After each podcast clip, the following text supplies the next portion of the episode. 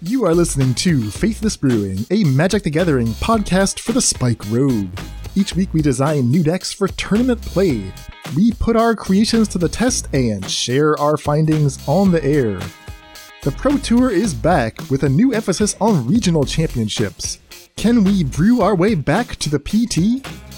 Plus, early previews from New Capenna and testing results with Fable of the Mirror Breaker. That's all coming up on this edition of the Faithless Brewing Podcast. Thanks for listening and enjoy the show.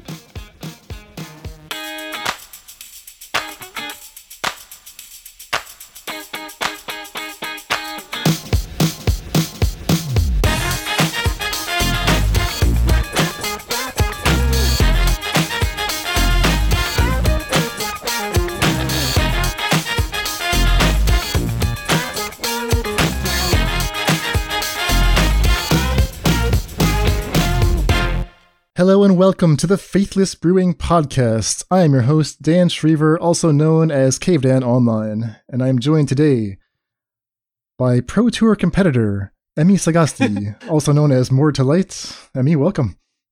Thanks so much, Pro Tour competitor, also known as Daniel Shriver. How is it going, Cave Dan? I'm doing great. Uh, better today than yesterday, or I should say, better today than two days ago, because we just had a fantastic announcement referring, of course, to the return of the Pro Tour, the big, much hyped, organized play stream. And yeah, just soaking it all in. Today's a great day. Feeling very optimistic. I'm so happy they just went ahead and called it Pro Tour again. It's such a meaningless thing, but it's it feels so much better than say standard showdown competitor than Pro Tour competitor, and that's all I'm gonna say about that. the naming is everything. They definitely made the right call by putting that as the headline of the article. The Pro Tour returns.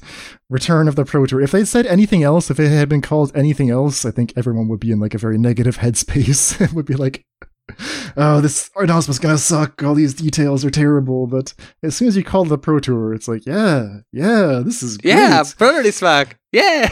they even have a diagram that's like a pyramid scheme, but it's like, yeah, it's a clear diagram. We understand it now. Look at this multi-level marketing we're employing, everybody. exactly. this is a true representation of how a competitive scene works. so, should we just jump right in, or yeah? I Wait, mean, no, we should not jump right in. Hang on. we should do some housekeeping as per usual. Very good. Yes. So before we jump right in, let's just knock our housekeeping out of the way right at the very top. As always, if you like what we do here at the Faithless Brewing Podcast, the best way to support us is to join our Patreon, which you can find at patreon.com slash faithlessbrewing. You can make a pledge at any tier you like. That gets you access to our Discord channel, where you can join our wonderful community of faithless brewers. Come hang out with myself, with Emmy, David and Damon, and all Heyo. of Yes, that's Emmy. but speaking on behalf of David and Damon, you'll also get access to other cool rewards. We have stickers, we have tokens, we have playmats. If you're getting ready to take down the competition at your local game store, getting ready to do some regional championship qualifiers, and you want to represent for the Faithless family, the Faithless Brewing Patreon is where you can find all of the details on getting your hands on one of those. So now, with that being said, Dan, do you want to jump right in? Now I think now I think it's the time. we've scoped out the scene. We've checked to make sure that we have our keys, that we locked the house before we left home. We're hydrated. Now we can jump right in. You just said that, and you made me remember the time on New Year's Eve. I left my apartment without my keys, and it was New Year's Eve, and I had no keys, and I was locked in my building. Yeah. Lovely night. So, let's look at this multi-level marketing we're being offered right here. All right. So it's a pyramid scheme with four levels in a pyramid, but this is a good pyramid scheme. The good ones. Bottom level, regional championship qualifiers. If you win at those, you qualify for the regional championships. At the regional championship, some number of invites will be awarded to the Pro Tour. Yes, the Pro Tour. Pro Tours will happen three times a year, and the capstone event will be the World Championship, which happens once a year. Ah, this is lovely. So let's just break that down a little bit, piece by piece, and you'll find that some elements are familiar and some are a little bit new. I just found like the straight comparison of regional championship qualifiers, the first level being the PPTQs, regional championships being PTQs, and then you have the, the PT and the world championship as the easiest way to sum it up in like a few words. Really? Because I feel like the regional championship is, is something bigger than we've seen before. Regional PTQs, I mean, they only existed for a year or two, but they were kind of grim affairs. Um, they were kind of small and everyone kind of felt bad about the whole experience. like, Well, I'm used to only having like three PTQs organized by the same stores in the whole country because like the only competitive scene is in the same is in Buenos Aires. So maybe it's like the Argentinian point of view where every single different every version of the PTQ was the same for us because it's the same people doing it in the same city. I see. So to me, regional championships is somewhere between like nationals and a really big Grand Prix, but more on the national side. And maybe that's because I'm in the US region. So when I look at the details of what is a regional championship, I'm like, wow, this is a big event. It's going to be, you know, multi-day, huge cash prizes. Yeah, they've been comparing it to Magic Fests in like the side sideboard in the side events category. It was similar to a Magic Fest in what they expected. Yeah, at least the USA one. But we're getting a little bit ahead of ourselves. Yeah. So let's let's just go through piece by piece. Starting with the Pro Tour. Three of these per year. They said they're going to aim for about 300 players each, half a million in prizes. They have a new system for chaining together qualifications. This is something that was always part of the dream of being on the train, the gravy train, where you could strain together qualifications by just doing well without having to actually win the events. In the past, that role was served by the Pro Players Club, where you could acquire silver status, gold status, platinum status. There's none of that anymore. There is something called adjusted match points, which basically means that if you manage to win, uh, what is it, 13 matches, not counting your first three matches of the Pro Tour, basically your day two wins uh, Yeah. count towards this adjusted match points total. If you get to 39 adjusted match points, you earn a set of qualifications for the future. Um, so, just for example, uh, Emmy and I both played at the Innistrad Championships, and there, day one was seven rounds. You had to win four rounds to make day two, and I was very happy. I made day two. I went four and three. Day two went very poorly. I got destroyed, but I managed to squeeze out a couple wins. So I ended that tournament with seven wins. So that would give me, in the new system, that would have given me 12 points? 12 adjusted match points. And then, you know, if I were to qualify again for the next championship and earn some more points there, you know, maybe you can see how even just getting middling finishes, you're in the mix for maybe qualifying. Yeah, so you might maybe in your second one you get another 12, but in your third one you get like just another uh, 15 points, and that qualifies you automatically for the fourth one eventually. Yeah, so it's good that there's something there. Um, there's no Yeah. benefits attached to that, but that's it's something at least. Yeah. And the biggest part, I think, like some, I think that this might be the most shocking part about the whole announcement, at least for me personal, personally. I was already had an, an optimized view of what, of what was about to happen. Like I, I expected something like this, but the first Pro Tour being in less than a year and the format being Pioneer just blew my mind. Yeah, that's huge, right? That's huge. That was that just blew my mind. It was completely unexpected. Not only is that the first Pro Tour format, but the first regional championship that feeds the Pro Tour will also be Pioneer. Yeah, exactly. Like they just went full pioneer all of a sudden. And even if I'm not a huge fan of the format, I even if I, I prefer it miles over standard, miles over historic, and I'm really happy for the, for the fans of the format that it's getting some love finally. Well, we are a Pioneer show, for better or worse. I mean, at various times that has been uh, an- our Achilles heel, is that we kept talking about Pioneer when everyone else had quit it. now it's like, yeah, okay, we've been talking about Pioneer this whole time. Are people going to finally show an interest in this format? And of course, everyone's hopping on the train at the same time and trying to brand themselves as I'm the Pioneer guy. I'm like, bro, you're not the Pioneer guy. We've been here We are the pioneer guys. exactly. David is the pioneer guy. Look at that guy. Maybe this is finally the time for you to learn Pioneer. I mean, I mean, I don't, I don't hate the format. Like, I enjoy Pioneer. The thing is, I love Modern so much that 99% of my time playing Magic is playing Modern. And then we split the one remaining percent between Draft and Pioneer. It's not that I hate Pioneer, it's that I love Modern, and I cannot play both at the same time. Mostly.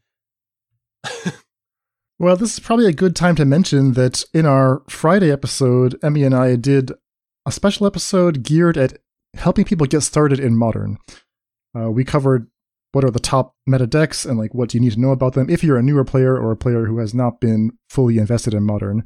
And we said we're going to do the same thing next week for Pioneer, and we said that even before we had gotten this Pro Tour announcement. So yeah, we were visionaries. seems like now is the perfect time. Yeah, visionaries exactly. We saw it. We drew a card. If you or people you know are starting to ask the question, "What the heck is Pioneer?" and how do I get started in that format? Uh, check back next week for our format guide to Pioneer. We'll have all your questions answered. Exactly. So and also draft. I love that draft is back. I feel like draft, at least in the high levels of competition, is one of the most enjoyable viewing experiences and sort of like the biggest skill check of all the of all the formats.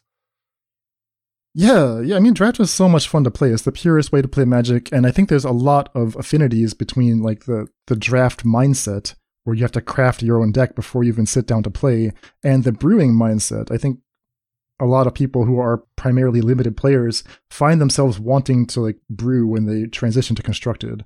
Yeah. You want to sort of sit down already having that deck advantage. You know what I'm saying? Maybe it's our way of forgiving ourselves for not being the best technical players. yeah, yeah. Maybe we can always say, okay, we, we're getting advantage on the deck brewing part. That's my aspect. That's where we will shine. Exactly.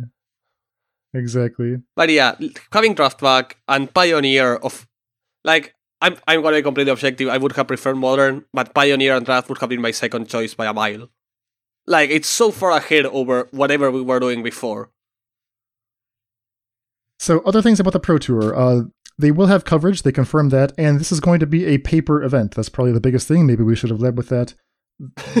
the days of arena only mythic championships or set championships are hopefully behind us. Now they did leave themselves some wiggle room. They said we don't know what's going to happen in the next year with you know the next waves of COVID or who knows what other zombie disease is going to come out of. They said the correct thing to so people wouldn't champ- uh, they so people wouldn't point guns at them if they ever have to go back to arena. But I'm hopeful that we can. I will be able, and then together we can both travel and play a paper PT in the next year. That would be so awesome. Uh, okay, so what else? Three Pro Tours per year, one World Championships. World Championships is a little bit bigger than before. It's got 120 slots, whereas previous versions of Worlds have had somewhere between, you know, 16, 24. I think this year is 32. Yeah. So that's pretty cool. And there's actually ways to qualify directly for Worlds by winning your regional championship or even by being a Magic Online Showcase champion, although that's very difficult. Yeah. That's a lot of tournaments in a row to win. Yes. So that's the very, very tippy top of the pyramid. But let's get down to the exciting stuff. This is the stuff that is directly in front of us, the things we'll be striving for and checking our calendars to see where there's events happening near us. Regional championships and regional championship qualifiers. So there will be one regional championship per pro tour. Basically, uh, if you think of the, the year being divided into three seasons or three rounds, as they call it. At the regional championships, um, that's where the Pro Tour slots will be awarded. So, in that sense, they are PTQs. But depending on what region you're in, this could be like a much larger event. You have to qualify for it by winning a regional championship qualifier. You were 100% right. These are bigger than PTQs. Like I was with the, the PTQs here used to be small, and now the regional championship is doing. Is, there's not even a regional championship in Argentina. Like the whole of South America is in Chile. Oh, the the South American one is in Chile this year. Only Chile. Interesting. Okay. Yeah, yeah, they just gave it to something called Magic Sur, Magic South, and they are in, based in Chile. Hmm. Well, you only have to travel there once per season, hopefully.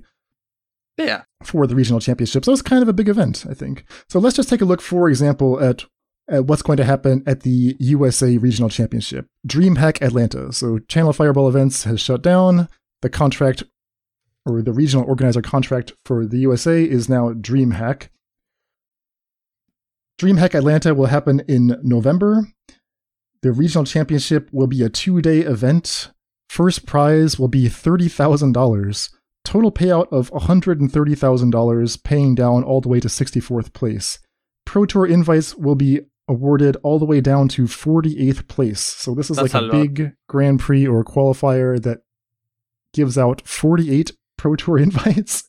Yeah. now they're saying that that's a 32 is a normal amount, but because it's the first year of the system, they're adding an additional 16 slots to help seed the Pro Tour.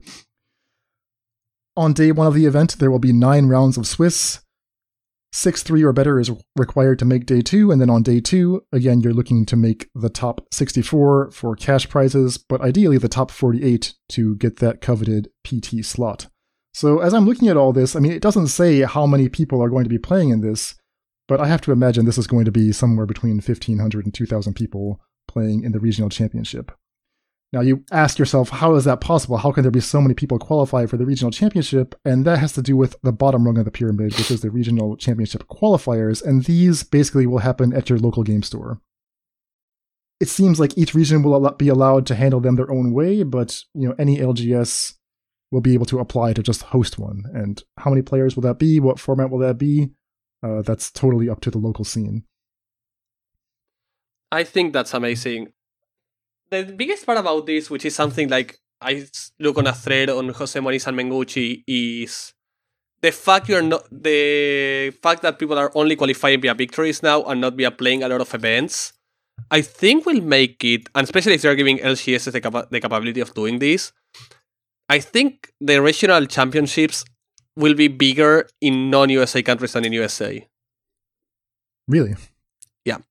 I think mostly because we missed those events. We don't have, for example, we don't have a GP in Argentina since 2000 2008. So anything resembling a big event is going to attract every possible Magic player at once. Yeah, and this is a huge event. I mean, just looking at, at a $30,000 prize for first place, that's like a Pro Tour prize. There have been Pro Tours that awarded only $20,000 to first place. So, at least, again, this is just for the USA region. It seems like you're getting an additional three Pro Tours per year.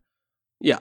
Now, it doesn't pay it down all the way, obviously, if you spend a bunch of money traveling to Atlanta or whatever city it's in and you don't make, you know, top 48 or 32 or whatever it is. Um, you know, you'll be disappointed. But that was always true of Grand Prix. So when I look at this, I'm like, yeah, yeah, I want to be here. I will see you in Atlanta. Oh, I will be at every single one of them. I can, I can afford. Like, I'm already trying to see how I'm- how we're traveling to Chile with my group. Like, we have a group that the competitive players are. We're like, okay, how are we going to Chile? We know we're going, and it's like, like we are going to the PDQ regional championship. We're qualifying somehow. We're just trying to ponder when and how. Yeah, it's it's very exciting, very exciting. So, other notes: the online qualification paths are going to remain intact. So, if you play primarily on Magic Online or Arena and you want to qualify through those paths, they're still going to be there. But now is a time, you know, the next couple months to start checking around with your LGSs and see if they have any plans to host one of the regional Pro Tour qualifiers. There's still time for stores to apply. So, if you call up your LGS and they're like, we have not heard about this. What do we do? Just tell them to get in touch with the regional organizer, and there should be information on the regional organizer's page for how individual stores can get involved. All right, so that's all good news. All the good things, the perfect things. Yeah. we're going to mention some stuff which is not the most positive, but I I just want to say before going in, it's not even close to a complaint. Like this has been a huge upgrade to what we had a few hours, a few days ago. Yeah, so the next section of our outline is called Things Missing from the System, and I even wasn't even thinking of that as a negative when I wrote that. I was just, for the sake of clarity, just to remind myself Okay, that some things we used to have are not part of this system. Okay. And whether that's bad or good, I guess that remains to be seen. So what what's missing here, Emmy? So the first big thing that's missing is the Grand Prix system has been completely, at least as for now, being forsaken from history. they just said these big events are going to be handled by the event organizers. They are doing stuff and they have already started announcing stuff. Like I think like the Legacy series in Europe and big tournaments being around. I don't know if the USA something has been announced or stuff like um, Star City Games and NRG will start taking control of those stuff and try to go for like Grand Prix size tournaments like Channel Fireball did in Las Vegas. But that's exactly what they said. They said we're giving the we're giving this to the external sources. So the big Magic, what they used to call the Magic Fest, has no is no more. Yeah, so if you are attending something like an SCG Con or a NRG series event, or even a, a DreamHack, there's a DreamHack Dallas coming up in June, you may be thinking, are those part of this new Pro Tour system? And the answer is probably they will be in the sense that they will be allowed to schedule regional championship qualifiers at these events. And I think NRG already said, yes, we are partnering with DreamHack so that at our NRGs, there will be at least two regional championship qualifiers yeah. when you come to our cons. But they're not like formally affiliated in any way. They're not formalized like the Grand Prix were they just made ahead and transformed an old tournament into a regional championship qualifier. Yeah, exactly. They just added a qualifier to the event because it's almost free for them to do, and it's a great way for people to get incentivized to go and join the PT. Yeah. Other than that, something which is, I think, a good up, a good, a good decision is no more Planeswalker points or accumulation of buys. Also, no fractional invites, unless what we discussed before, which was the adjusted match points yeah, mixed feelings on this one. Last week I talked about how for me, like working towards the first round buy or the second round buy at the Grand Prix was like part of me feeling like I was growing as a player or accomplishing something, and it, it, was sometimes like a tiebreaker in choosing how to spend my my weekends, whether I wanted to like participate in this system or just you know do something else. So uh, it's a little bit of a bummer to not have something like that. Um, there is like the risk that if the ways for me to participate are to travel, you know, 30 minutes or up to two hours to RPTQs around my area in like small stores, where the only real tangible prize that I care about is getting first place, um, that's a recipe for like a little bit of disappointment on behalf of yeah. you know, the 50 or 60 people who are there who are not getting first place. but I understand why they've set it up this way. I mean, it's like it's the f- I think it's like the fairest, albeit more tilt inducing way. Right, right. Like I can already see people just going second in six events in a row and just bumping their head against the wall like why? so close so many times. Yeah. yeah. So that I think is going to affect us. At the higher levels, this is not going to affect us, but we talked no. about there's no longer pro player club, there's no longer MPL or rivals or anything like that. Hall of Fame actually did get included if you are a Hall of Famer. If you're a Hall of Famer listening to this podcast, well, first of all, please contact us. we would like to talk to you. But assuming that uh, most people listening to this show are not Hall of Famers, if you're a Hall of Famer, hi. They will get invited to one Pro Tour per year and one regional championship per year. Yeah. And finally, no announcement for team events of any sort, of any sort no digital only PTs is a huge thing for now, and the flights are not included with the invite. This, I think, is sort of like if the prices are what they say this they, they will be they shouldn't be that much of a trouble as long as the tournaments like there's enough of a difference between the regional and the PT. Like we have enough like if you have enough time, like the price from the regional plus the minimum price for the PT should be more than enough to cover for the flight and expenses based on the four minute math I did before this video, so take everything I say with a grain of salt. But the, the numbers seem to check out. Just take that into consideration. The flying the flight is not included. Yeah, we hope so. So on the weekly MTG Q and A stream with Huey Jensen, uh, he did confirm that everyone who is qualified for the Pro Tour will receive some prize. Based on what the current levels are, for like the set championships. I think it was like seven hundred and fifty dollars, extending down to like two hundred and fiftieth place. So assuming they extend that to the three hundred people they want to be at these pro tours, does seven hundred and fifty dollars cover your flight and hotel? Well, not really. But then again, you are getting something from winning your regional championship if that's how you qualified. I mean, the the price for regional championship we said it before was like a lot I don't know, like 10k, like, like 3k, was it? Well, that's the first place prize. That's pretty top heavy. But like, look, uh, let's say you got 32nd place Oh, okay, yeah. the USA Regional Championship. You were still qualified for the Pro Tour, but you're only taking home well 1500. That's still pretty good. But I don't know what it would be in other countries. And then it depends on like, okay, where is the Pro Tour? How much does the flight cost? Yeah, how much exactly. the hotels cost? How much everything will cost, by the way. You're taking you know a half a week off of your regular life to go there. So Yeah. Yeah, you're right. that was always true for the Paper Pro Tour. But that's the price we pay for the dream, playing the game, seeing the world. For, for the dream to come true, play the game, see the world finally. Finally back. Yeah. All right. I think that's it for the announcement, right? And Yeah. so, how are you feeling about all this? I'm happy with it. Like it just happens at the time when I'm finally getting into pro play, finally when I get the time to focus on it. So I'm happy. I hope I'm gonna manage to travel with this. Like, I think I, I'm not gonna say I will qualify, but I have my hopes up that I will get a qualification for this pro- for one of the Pro Tours next year, and I will finally have a way to travel. Like I loved going to the last to the last Pro Tour we played together, the Innistrad one, but we both know it's not the same playing it in your computer on arena on a format you don't enjoy than traveling, re actual traveling with your friends to another place in the world, spending the weekend or a few days, playing the game you love in the formats you love alongside. I just want to get a picture with Mengucci and LSV. Is that too much to ask? Is that too much? I just want to be a fanboy. I just want to be there, knowing I got there by the skin of my teeth and fanboying over the people I admire all these years. I want to be elbow to elbow against them. I want to face against LSV and lose graciously.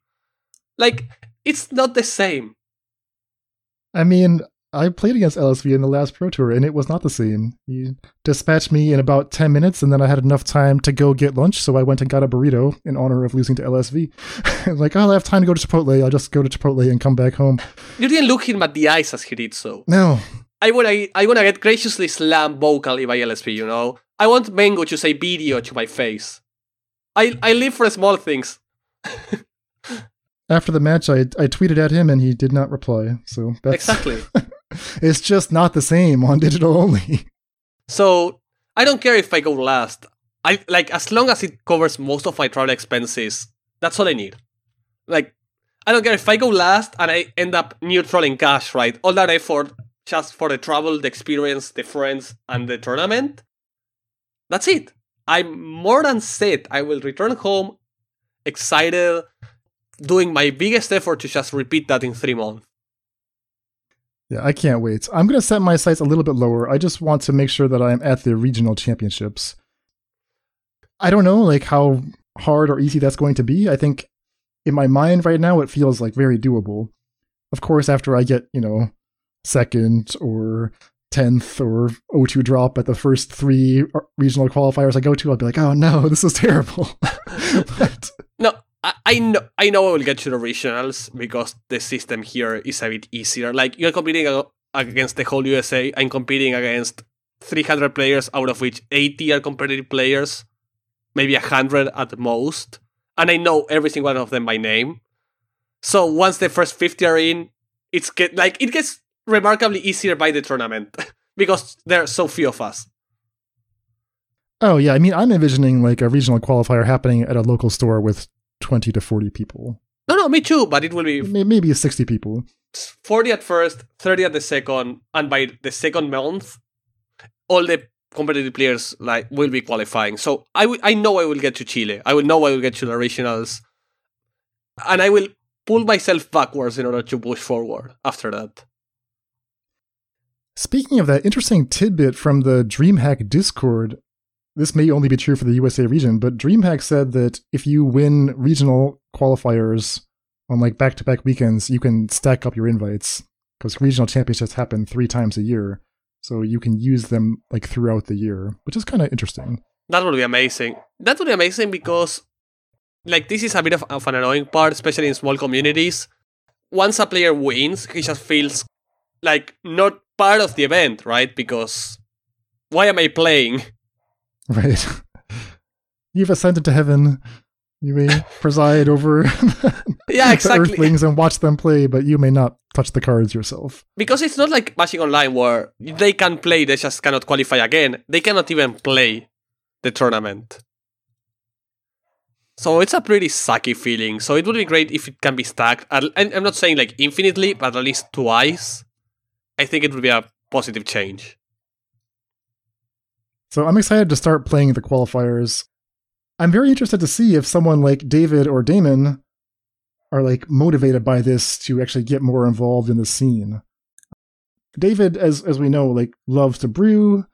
We'll play Magic Online because that's where we can get the, the leagues in for our podcast. But you know, will he go out and try to qualify for the regional championships?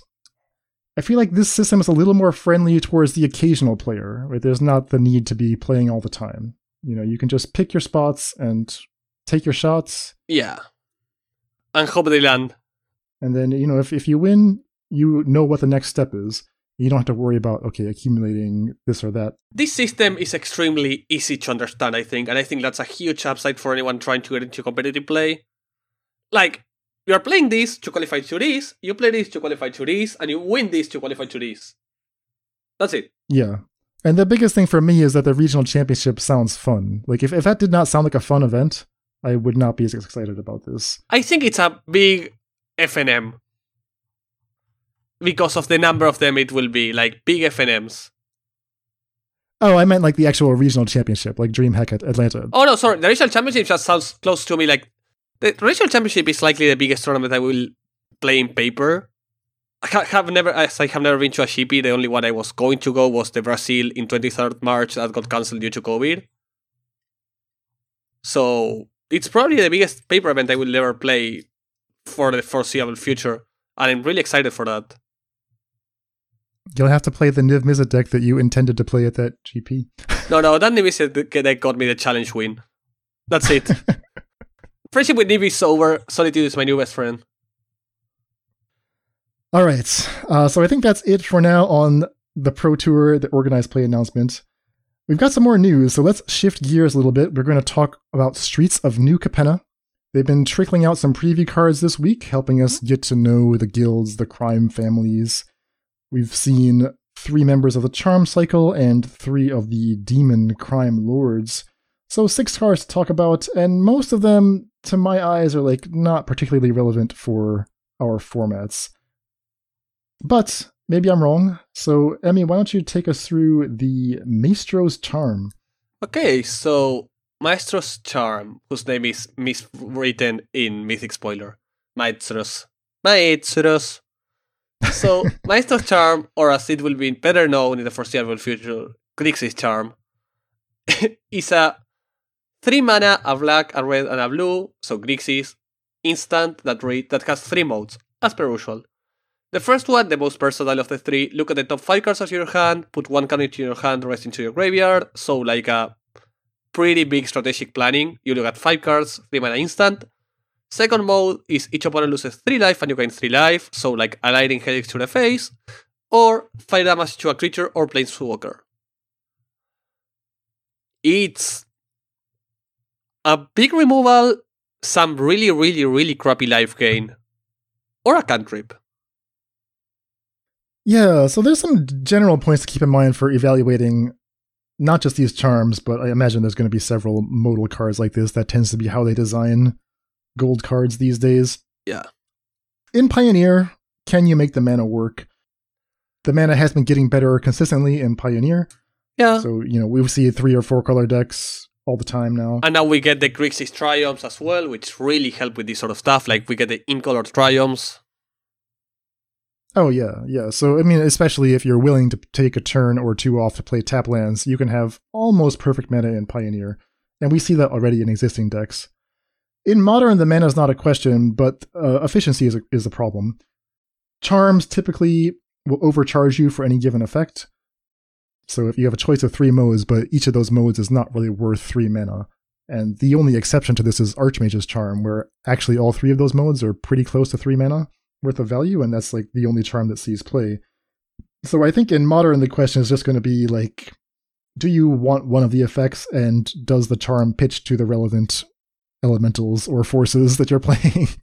Pitch elementals. and in that respect, I expect the white charms to be better than the rest because, you know, it's going to be a reactive deck. Most reactive white decks play Solitude.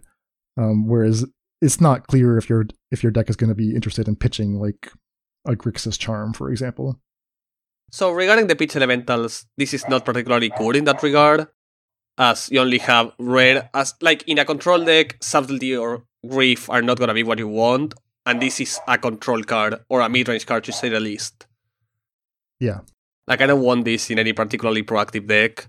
So this only plays to grief, which is on itself a bit of a problem. It's a weird card. I'm not sure I'll love it. I think it's personal enough. It might see some play, and I think someone like First Turn Negator is gonna love this card and be all over it and try to f- make a 4 1 Grixis medium work. yeah, I think it's it's closer to the power level for Pioneer, specifically because the first mode of the charm, look at your top five cards, one into your hand, four into your li- four into your graveyard, and the graveyard is a, a profit zone in Pioneer. You can cast a future treasure cruise or dig through time or temporal Yeah. trespass even. Um, and actually, that effect doesn't exist right now. Like, look, look at five, pick one, put four in your graveyard. That's like Grisly Salvage, and you can't exactly find that exact effect on any existing card. Yeah. A cheaper Fact or Fiction is a bit of an overstatement, but because it's not card advantage. But I'm saying it. I'll say it. But I like the card. Cheaper Fact or Fiction. That being said, baby Fact or Fiction alongside the option of removal or life gain in colors that don't gain life is I think pretty relevant. So I think this card will see play, not sure in modern, more likely in pioneer, but the card has the card is versatile enough. I think the charms that see play that are not as good as Archmage's charm, like look at Boros charm. If the charm has one mode that is worth almost its cost, the card will see play, right? I suppose so. like there's charms that only see play because of one mode. How many times have you tapped everything with like how many times have you bound something with cryptic command? One percent of the time? Well, I mean, Boros Charm has that one mode that's actually best in class. Like, there is no other card that does four for two at instant speed. Is that true for any of these charms? I guess that's a question for Exactly. uh, for this charm and the next one. and the next one has similar effect. Yeah, so Obscura Charm or Esper Charm, white, blue, black, instant, choose one. Option 1 Return target multicolor permanent card with mana value 3 or less from your graveyard to the battlefield tapped. Option 2 Counter target instant or sorcery spell. Option 3 Destroy target creature or planeswalker with mana value 3 or less. So for 3 mana in Esper colors, you are getting Eliminate. That's the removal Yeah. spell. You're getting a weaker version of Negate, which doesn't counter planeswalkers or enchantments or artifacts. or you are getting some kind of uh, actually kind of intriguing instant speed unearth effect. So let me tell you where I'm first, where I'm seeing this. I'm seeing this in one deck. And I think that deck is gonna be pretty good with this. Yeah, make the case because I'm not seeing this one myself. So I think this deck in modern will see play, for example, in a somewhat old but still play deck, which is the Esper Animator Shell, but the four color one. Because alongside three alongside three mana Theft as something amazing to animate, you also get stuff like Wandering Mind, and you have Faithful Mending to mean both. And this gives you the capability of playing the control game that that deck sometimes lack the way to play efficiently because you can go turn two, hold up control spell or faithful mending on your opponent's end step. Into turn three, either reanimate an Archon, reanimate a Def, or say go with a counter open, and you can reanimate Def if you hold this up. It gives you so much versatility in your patterns of play, which must be mind wrecking for your opponent. Like you cannot play around stopping an Archon, stopping a Death, and a counter. Okay, I like that. Yeah, a lot of people are interested in bringing back Teferi Time Raveler at instant speed, but that's that's kind of slow if you had to cast Teferi Time Raveler first. But if you're saying I can just Faithful Mending to put it in the graveyard, If my deck is already playing four Faithful Mendings, and I have also Wandering Mind as an extra target that's multicolor that costs 3, and that also digs for Obscura Charm, true. I think you're starting to pull on sufficient patterns of play that you want. The dream, of course, is to wait for them to cast the Cascade effect, and then you Obscura Charm in response and bring back Teferi, and the static stops the Cascade. But I'm gonna say that is never to happen because 99% of the time that Teferi goes to the graveyard is due to Force of Negation, And Force of Negation exiles. Oh, you hate to see that. You can, the oftentimes irrelevant line being relevant. So cards in modern you might be looking at Teferi, obviously, Grist, Renin Six. There's General Ferrous Rokiric, Risen Reef, maybe. Things get interesting if you go over to Pioneer. Now, the biggest target would be Greasefang Okiba Boss, but He didn't stop. cleverly enough, they thought of this already. They they thought of that and they put that tapped clause on the Obscura charm. The Grease Fang will be reanimated. It will come into play tapped, and that means that he cannot crew the Parhelion that turn. You have to wait a turn. Or do it on their end step, you know, Obscura charm on their end step, and then untap your Grease Fang, and that's fine. That's probably still worth it. Yeah. I didn't know you guys had a love for Slither Wisp. Oh yeah, this is a little note from David here. Damon has the only recorded 5-0 in modern with Slitherwisp. we don't we don't know how it happened. Well, I had a really close 4 1 to a 5 0 when I was forcing more, um, Slither Wisp Neve, Oh god. which was Neve, the only creature in the deck, and the only the only two creatures in the deck were Slither Wisp, Neve, and Ice-Fang Coatl, and everything else was instant speed, besides the BTLs. It was so bad, I love it. okay, Slitherwisp, blue, black, black, 3-2 flash, elemental nightmare. Whenever you cast another spell that has flash, you draw a card and each opponent loses one life. So you are like a flash tribal deck, basically. a foolish endeavor, but but Damon did it once and it sounds like Emmy you came pretty close despite not having any flash cards in your deck. All, all I'm gonna say is the biggest problem with Slither Wisp is it being double black.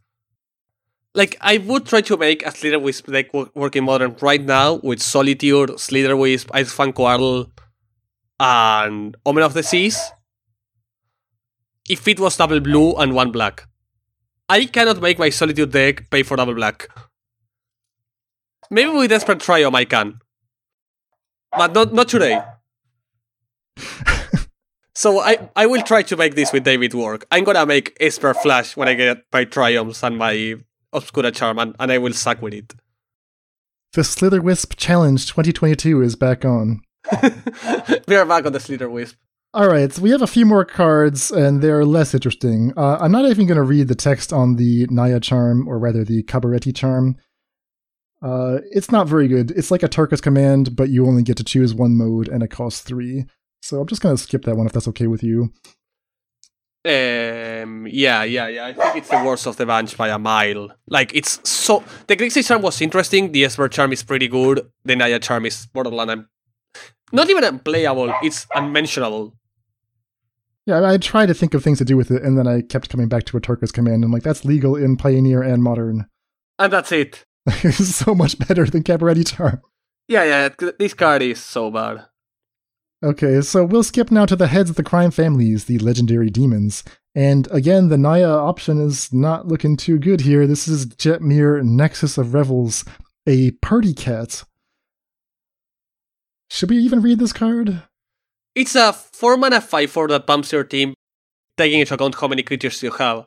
If your lord requires 9 creatures to provide plus 3 plus 0 and double strike, I'm gonna say something that someone told me when I was starting to play this game and I was trying stuff like. I don't know, something that pumps based on the n- number of creatures I have. If you have 8 creatures on board, you are already winning. You don't need an extra lord if you have ni- 8 creatures on board. Unless you're playing Commander. I'm talking about Modern and Pioneer here. If you have something that only works if it's your ninth creature, it doesn't work. That's it. Yep. So that's Jetmir next to the Revels. Bye, Shetmir. Next up, Raffine Scheming Seer. Esper colors white, blue, black, legendary creature Sphinx Demon. 1 4 flying with Ward 1. Whenever you attack, target attacking creature connives X, where X is the number of attacking creatures. Okay, what does connive mean? It means that you draw X cards, then discard X cards. We call that looting. Put a plus one plus one counter on that creature for each non land card discarded this way. So it seems like connive is something that creatures do. And I'm I'm Yeah. hoping we're going to see like a lot of this effect, maybe some cool ETBs on creatures. Basically, it's looting with the occasional plus one plus one counter bonus. Yeah, that can get pretty big out of hand. Like a turn one creature, turn two creature into this.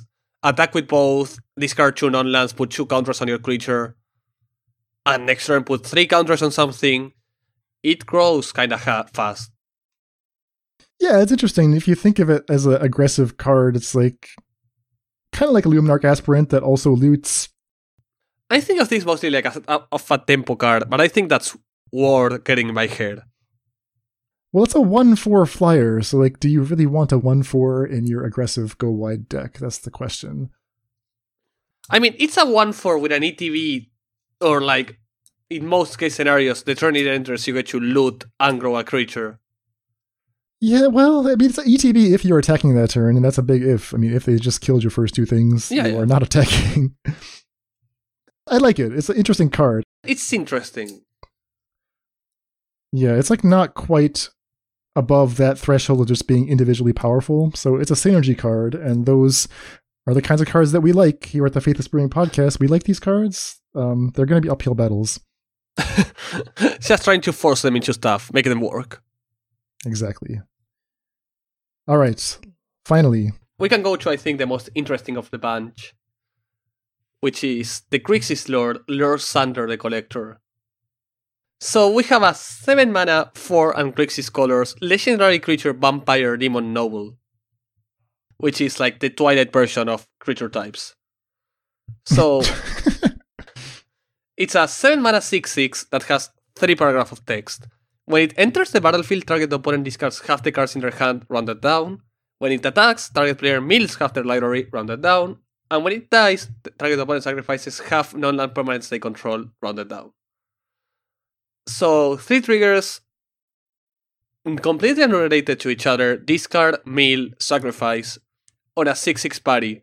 So, why did we leave this for last? Why do we think this is playable? well, you tell me. I have one decent argument for this. Is it Sorin Imperious Bloodlord or is it something else? It's Sorin Imperious Bloodlord. Of course, it's Sorin Imperious Bloodlord. And I'm gonna say this. In less than three months, I'm gonna see screenshots of people complaining to their opponent going, turn one, bad vampire, turn two, double vampire. You're using resources to deal with the beaters, and all of a sudden, turn three, Sorin, Xander, make you discard two cards, leave a 6 6 that if you kill, you have to sacrifice a creature. And I still have my Planeswalker alive. those screenshots will exist, but those decks will not be winning. I mean, th- that doesn't sound like actually as powerful as the mythic symbol on here would lead you to believe. All of these triggers are rounded down, so I mean, milling half their library rounded down is actually really, really dangerous in a format like Pioneer. Like, it's not going to help you win. It could just bin all of their Arclight Phoenixes, for example. Yeah, Sacrificing half of their non-land permanents, I mean, that's also not that enticing. If it was rounded up, that would be good. Rounded down, No, no. If it was rounded up, I think I, if this was if this whole card was rounded up, I think it would be insane. Like if I your opponent has five cards in hand turn three, and you get this to play, make them discard three. It's just devastating. Like on its own, you don't even need the rest of the card, right? It could be a vanilla six six that discards three. I would take that. But what if it's a vanilla 6 6 that discards 0 or 1? Is the question. If my opponent has zero cards in hand and I have a six six that You have a Colossal Dreadmaw without trample. on turn three, when my opponent has no hand, I would take that. Oh, okay. So you're, you're imagining that you have Sorin every time. Okay, that's, I mean, that's the crux of it, right? Like, Sorin is already good. Sorin putting in Champion of Dusk is reliable and good in a way that Sorin putting in Lord Xander is not. Yeah, could be. Could be just a dream. I don't think this card is good enough for like Reanimator or Target or, or Polymorph because in Modern we have so much better stuff. And now they printed the Praetor whose name I can remember into Pioneer. Yeah, Jin-Gitaxias. Um, I mean, in Pioneer, you could you could try to do something with this in Pioneer. David actually has got a couple of preliminary brews already. Straight into it. These will be in the extended show notes. If you're a member of our Patreon, you can see them. The gist of it is vampires already have a minor reanimation theme thanks to Olivia Crimson Bride. When she attacks, she gets to reanimate another vampire, and that vampire sticks around as long as you have any legendary vampires in play. So you, you attack with Olivia Crimson Bride, bring back any legend such as Kalitas or Edgar, and then that second legend just sticks around. Now Olivia already costs six, so it's kind of like okay. Yeah. Does she already require Sorin? And if she already requires Sorin, are we adding more vampires like Lord Xander that also require Sorin? That's the biggest problem. But if you have enough looters like Modern Age or something else, you could maybe set it up reliably. So it, I think it's an interesting card. Like it's worth the chat at least, which is a lot more than the Naya one can say. Yeah, for sure. Yeah, another way you could do the reanimation package would be with blood tokens or Fable of the Mirror Breaker. So again, these lists are just quick sketches. Depending on how the spoiler season shakes out, maybe we'll be seeing Lord Xander again, or maybe not. We'll have to see. Also, final thing for the spoiler season, Urabrask was confirmed, so we're getting the red, the red uh, assumed dead Praetor on New Capenna, Oh, okay. which makes me really happy because he was the good Praetor. I don't know how much you know of the lore, Dan, but he was the Praetor that was actually helping the Mirrans.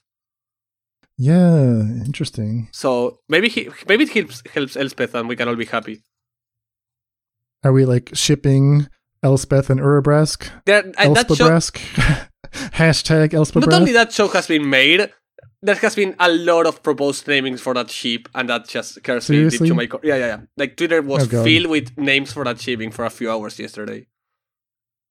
I'm following either the wrong people or the right people. I'm not sure. So I did not see that. I'm not sure if not seeing it was the good thing or the bad thing. oh boy. But yeah, that that that, that has happened. People are shipping them together. Elspeth Brask, Elspeth was I think one of them. Elspabrask? Yeah, okay. oh boy. Exactly.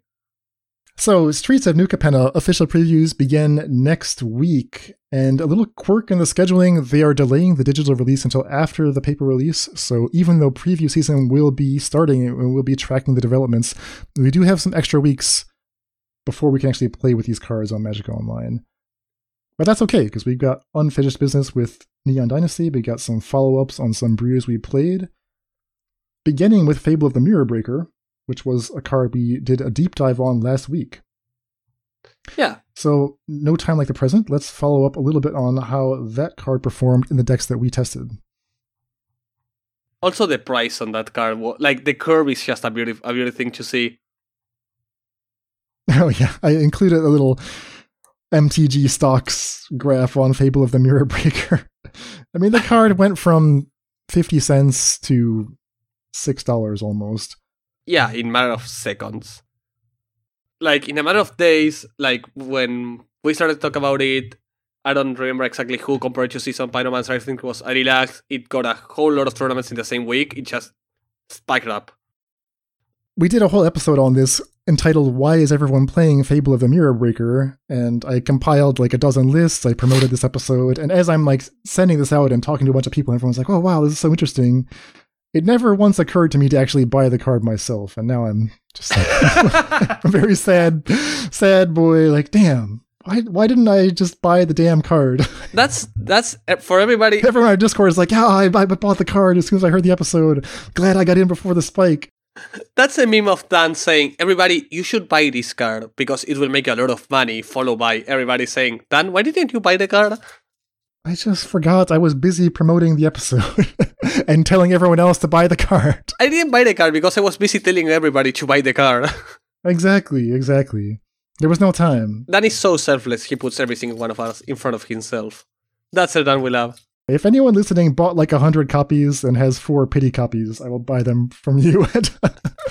Send the pity copies to. What a marvel. All right, uh, so let's talk about the decks. Emmy, you tackled modern. Yeah, so I started. I fired up a league, and I started a second one, which I think I I I am too old if I don't misremember. With what was the challenge winner from Sunday, which was a Mardu Reanimator mid-range Blink discard shell. Maybe I should add more adjectives. I'm not quite sure. so the list in mention features four, four Stitcher's Supplier, four Ephemerate, four Season Pyromancer, four Persist, four Priest of the Fell Rites, four Grief, two Solitudes, one Fury, one of Oxagonas, one um, Touch of the Spirit Realm, and finally, three Fable of the Mirror Breaker. So the main goal is reanimate stuff by looting them. We don't have any tutor into the graveyard. We just either mill stuff or discard stuff. And the deck works somehow. Like I went 3 2 in my first league and I lost most of my games to the deck being I don't wanna say poorly built because it won a challenge. Untuned would be the right word. Untuned? You have one Ox one Fury, two Solitudes. This is perfect numbers. Sorry, sorry. There's there, also I'm forgetting this. There's an ending to the right. An ending. Oh, okay. One prismatic ending, exactly. They ran all the numbers. They ran all the numbers. has one March of Otherworldly Light. So I got into games where I play a turn to rest in peace, and in my whole 75, I have one ending, one march. That's it. I have no other way to stop a rest in peace in my four persist, four priest, four Stitcher's suppliers deck list. But you have seven looting effects. You have four Season Pyromancer, three Fables. So in theory, you could just pitch all your Stitcher suppliers and persist, and then start hard casting your elementals. Yeah, and that's how I play the game, but I was too far behind. Like, the deck can't play a fair game. Uh, I actually really felt like Fable of the Mirror Breaker was really powerful in the deck. I think it has three advantages over Season and a huge disadvantage over Season Pyromancer. The first advantage is it makes a bigger board. The bodies are more useful that it provides. The second one is that it avoids Torpor Orb and Down which was relevant when you're playing pitch elementals and season pyromancer in your deck because people are bringing in those cards against you. Hmm. But it has the huge disadvantage of being a much worse top deck in this sort of shell. When you're exiling your whole count to pitch elementals and you go into top deck mode, season pyromancer is godsend good. Yeah. Like your three mana Chichu that you can ephemerate or Malakir Rebirth in your or Touch of the Spirit Realm, so you have seven blink effects. It's just insane. It's gonna win you so many games just to ephemerate a season for value. That being said, you can also ephemerate the Kiki-Jiki in the last step and get back the looting step, but it's a looting, not a card draw step. When we talk about the ceiling of a card, the ceiling of Season Pyromancer is to cast that empty handed and draw two cards, which is just an insane effect for a creature. I mean, Muldrifter costs five to do that. Season Pyromancer can do that for three, and it gives you value out of the graveyard, and it can do all kinds of other stuff, adding board presence. It's a very immediate impact. Whereas Fable, it takes more time, and you can imagine scenarios where you know you play out all three so- all three chapters of the saga and, and start copying things. I'm curious, did that ever happen for you? I got to copy an Ox once, but mostly I got to like the good synergy I got was in some scenarios I was like I didn't have an ephemerate for my solitude, so so it was like evoke solitude, copy solitude, or evoke grief, copy grief. Interesting, but you did find yourself actually reaching the turn of the game where you'd gone through all three chapters. This plays a decent long game. Like this is a resource deck. It plays almost like a mid range deck over like a over like a combo shell because you don't have. Sorry, this deck features Archon of or um, Archons. They are not in the photo because I'm an idiot. I think. But you're playing three Archon of Cruelties. This doesn't play like a combo deck because you don't have stuff like Unmarked Grave. Like you really have to get your looters or mill it luckily via Stitcher's Supplier, right? So you're not resisting an Archon consistently before turn 4. Which means you're playing a sort of removal based game, discarding your opponent's hand via grief, attacking the resources, or forcing them to interact with yours before going for the kill with the dragon. If you look at the sideboard, it's mostly interactive stuff. You have Fatal Push, Hidetsugu, Helix, Leyline, and Obsidian Charmaw as a way to pressure your opponent, even Ingot Chewer, that you can both ephemerate and persist. So the decklist is in a weird in between between a combo deck and a mid range plan, which I really enjoyed actually. Like the, the decklist, that's why it plays like in a weird way. And the original decklist, I'm gonna post it, the, mm, this decklist, and when I get home, open empty show and take a better one. Just leaving this here as a backup. But as you see, it even played three per. It, the original original decklist only played three persist. in your Archon Right. shell. That's insanity. At least for me. Well, challenge winner. Challenge winner. Challenge winner. But yeah, I think the deck is really fun. I think there's something to it, like a Mardu version of the Esper Blink Reanimator. And I might take a, another look at it. I am 2 in a league actually right now after a few changes. Like, I added a lot more endings to this deck. because I think it was insanity. I even went ahead and just went up to the fourth um, Mirror Fable because I went down a Stitcher Supplier because I think it's a really bad card. You have to get insanely lucky for it to work. Yeah. Yeah, I think that's a, a good change. But yeah, fun deck. It really makes Fable shine. And I think it's worth at, at least a look. And if you enjoy this sort of strategy, take it for a spin. All right, well said. We move over now to Pioneer, where David, our resident brewmaster, got the Fable itch, and he had the idea to pair it with a tokens strategy. So the concept here was to use the cards Showdown of the Skulls and Brought Back along with a bunch of cards that just like add a little material to the board. So Blood Tithe Harvester, Thraben Inspector, Deadly Dispute, Fable of the Mirror Breaker, of course, provides tokens on chapters 1 and 3, so plenty of material to feed to Deadly Dispute. There's even a couple shambling ghast here. In order to extend the game long enough to make use of all these cards, David is playing Thoughtseize and Fatal Push, four of each. And then his, his big top end comes in the form of the four Showdown of the Skulls, the four Fables, two Brought-Backs, and two copies of Atsushi, the Blazing Sky. Uh, this is two red red legendary creature Dragon Spirit for a 4 4 flying trample. When Atsushi dies, choose one. Either create three treasures or exile the top two cards of your library until the end of your next turn. You may play those cards.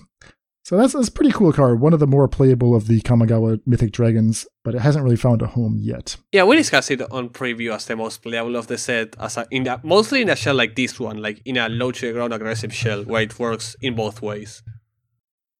Yeah. So he took this deck into the Pioneer Leagues, and it didn't go well. I think the, the first draft felt a little rough, and he ended up uh, going 0 for it, but learning important lessons along the way. Maybe just didn't have enough lands, for example. The Atsushis were a little bit awkward. If you're using Showdown of the Skulls, um, you really don't want that many expensive cards cluttering up your, your showdowns. In in modern, you can do that with you know Fury Solitude because those are free to cast, but Atsushi is going to take your whole turn to cast that if you hit Atsushi. Fable takes most of your turn to cast that. Uh, so David went back to the lab and just tweaked and tuned some of the numbers, and came back with a second version that felt much smoother, basically cleaning up the mana a little bit. His first build had Thraben Inspector, but I think he found that there's no real reason to extend into so much white when Voldaren Epicure does basically the same thing, so just a straight swap to get cleaner mana. Cut the Atsushis, trimmed on Rite of Oblivion to get more Graveyard Trespassers in the deck. And yeah, it's just like a cleaner curve overall, I think, in the second version. And he said this one has has felt much better, although his test league with this only went two and three again. Uh, some some difficult variants there. Yeah, mostly against aggro. Yeah, exactly. As for Fable itself, I think David found it to be a little bit clunky in both in this build and in general. It's not so good against decks that can go bigger, right? What you think about what exactly is the most you can get out of Fable, you're going to get a pair of two twos, a loot, and that's actually, you know, that's not that impressive if the opponent has an in-game plan that is just insurmountable. Um, similarly, against an aggro deck, uh, that's a lot of mana to just add your first 2 2 to the board, so it, it's not really clear where Fable fits. Definitely a mid range card for a low resource game, I think.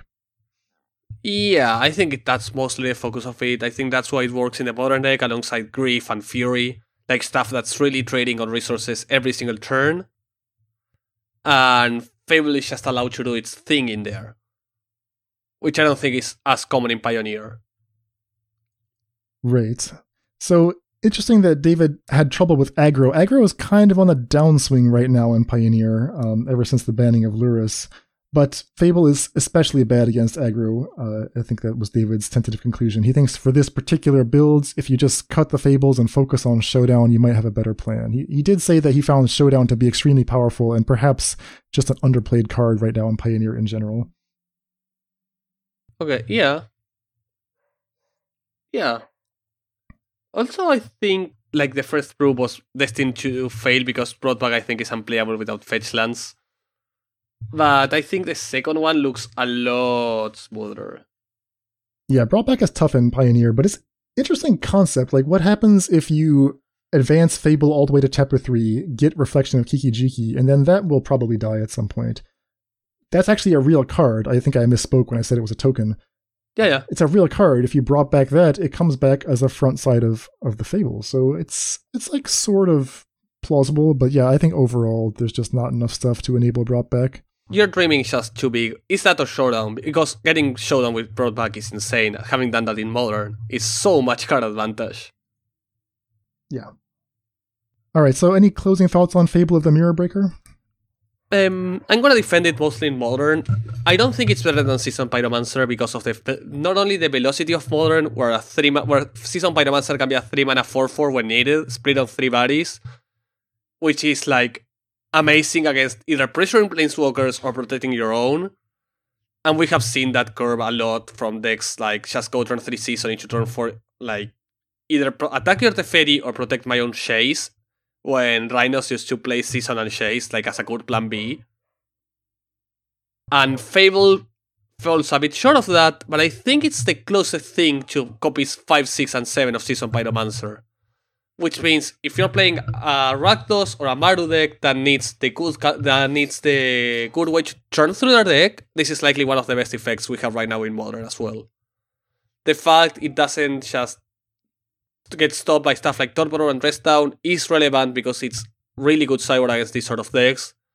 So I think you need to test this card. I think you need to play it in order to see how good it is. And the fact that the 2 2 makes a treasure on attack, the first one, really helps when you're pushing into your 5 mana plays, right? It's a bit of text that tends to get undervalued out of the card. The card actually ramps you in an empty board. Yeah, so I think it's fair to say we're going to be seeing a lot more of Fable. Even though the week of wild experimentation and Pioneer seems to have died down a little bit, I'm still going to try it in a few other shells. I spent most of my week playing with Selesnya enchantment builds, and you know I had a mixed success. I often found that in the in the grindy matchups, you know, against like Control or Rakdos, I needed more than eight copies of my Enchantress effects. You know, I was playing Eidolon Blossoms and Setessan Champion, so I've resisted splashing into red because I liked my clean green white mana, but there is an alternate build that I almost registered in the in the qualifier that would just throw some pathways and stomping grounds in the deck and just find room for four copies of Fable, I think that might smooth things out. Um, again, I would leave myself very dead to aggro. I think David is absolutely right that Fable is not a good card on the, on, when you're on defense. No, not at all. But when you're trying to just uh, build your engine and keep powering through, I think there's a lot that Fable could accomplish, even in something like an Enchantress deck. So that is my testing plan for, for this week as we continue to learn about this exciting card. Exactly. Like, please don't just ignore the card because it's a saga from Kamigawa. I know most of the rest are underwhelming in modern. Just play it once. Take it for a spin. All right, I think that's going to do it for us for this week. Next week, we are shifting our focus to Pioneer. We'll be talking about the state of the formats, giving you another rundown if you're interested in getting into Pioneer, learning what are the decks to be aware of, what are some decks you might like to play, and how do you attack those decks. And then we'll be proposing some new brews. I think, much like with Fable, there were a few cards in Neon Dynasty that deserve a little more attention than we had time to give them in our rigorous weekly brewing schedule. Hmm. so I think we'll be definitely looking again at Tezzeret Betrayer of Flesh. I know that's one David says he felt like has not gotten its fair shake in the formats uh, and maybe have a few other spicy ones coming down the pipeline as well. Maybe time for some ninjas to shine, if I'm not mistaken. Oh, a little Kaito Shizuki, okay. yeah. The sky's the limit. The sky's the limit, especially when you start with a goose. All right. So that's going to do it for us. Emmy, take care. Thanks so much for having me, Dan. Hope you have a nice day. Have a nice night, everybody. Or a nice day. I don't know when you're hearing this. Who am I to judge? Bye. Bye bye. Deck lists for this episode can be found at our homepage, faithlessbrewing.com. And tune in next week for our Pioneer State of the Format address, plus new brews with Tezzeret, Kaito Shizuki, and more. Support for this podcast is provided by brewers like you. If you like what we do, you can join our community at patreon.com slash faithlessbrewing for Discord access, bonus content, and more. That's all for today. Stay safe, and we'll see you next time.